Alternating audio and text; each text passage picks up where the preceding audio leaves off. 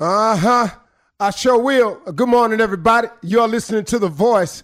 Uh, come on, dig me now, one and only Steve Harvey. Got a radio show. Well, I, I got to tell you something, everybody. And this is great news for everybody. That um, I'll share something with your principle of becoming successful at whatever level you choose. It can be successful in a relationship, successful in the family.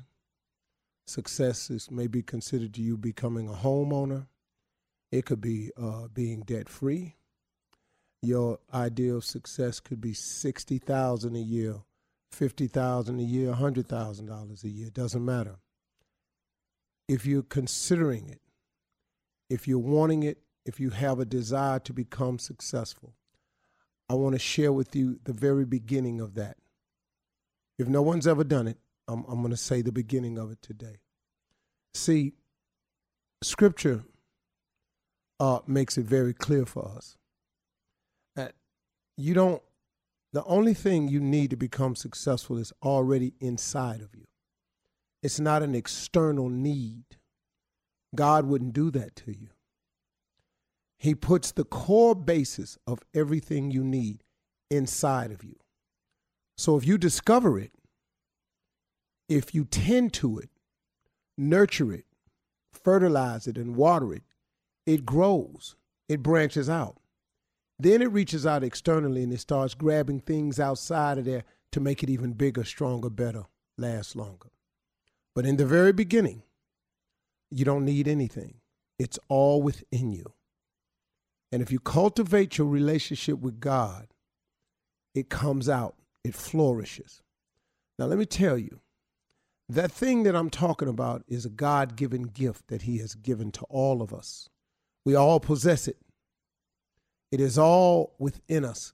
Everybody has a gift. Had somebody told me what I know now, back then, I would have saved myself tons of mistakes. I just didn't know the principles. I had to learn them all.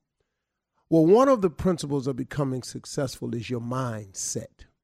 You got to get your mind right.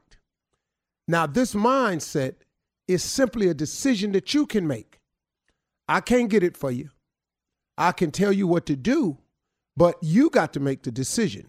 You that's listening have to decide, you know what? I'm going to go on and get at it. I'm going to stop renting. I'm going to become a homeowner. You know what I'm going to do? I'm going to stop living check to check. I'm going I'm I'm I'm I'm to put a budget together. I'm going to stop stepping out on my family. I'm going to go home. I'm going to get it together. I'm going to stop using. You, when you make these decisions, that's correcting your mindset. Now, the closer connection you have with God, the more help you get sustaining the mindset.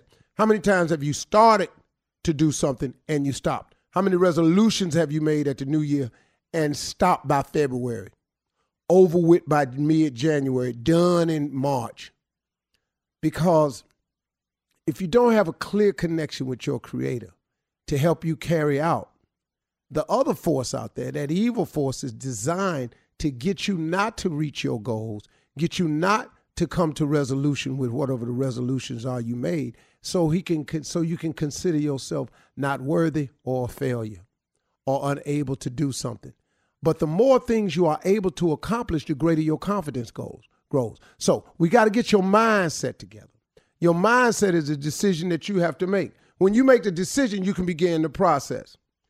Your mindset is also a will of yours, a will along with the decision, a will, a willingness to do right, a willingness to change, a willingness to be better.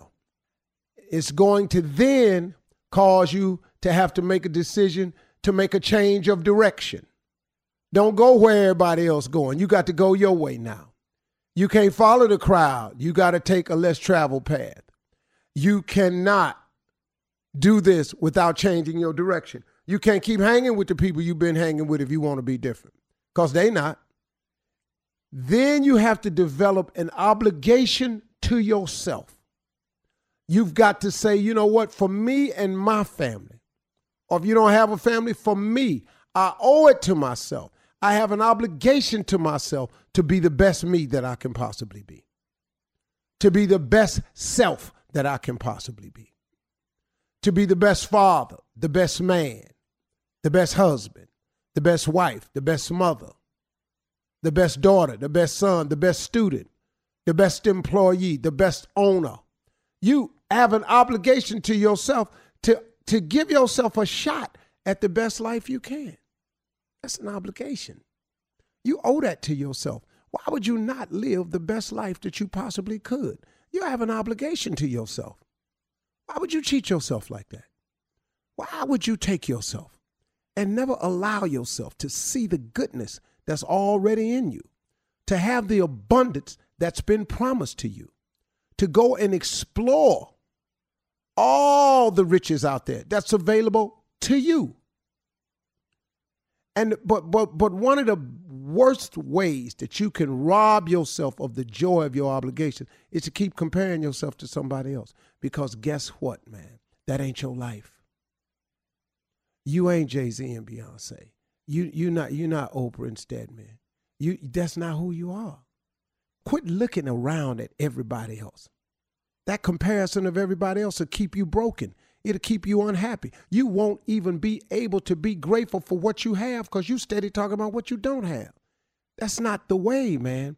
You have an obligation to yourself to be the best you you can be, not the best them. You're not them. Stop trying to be them.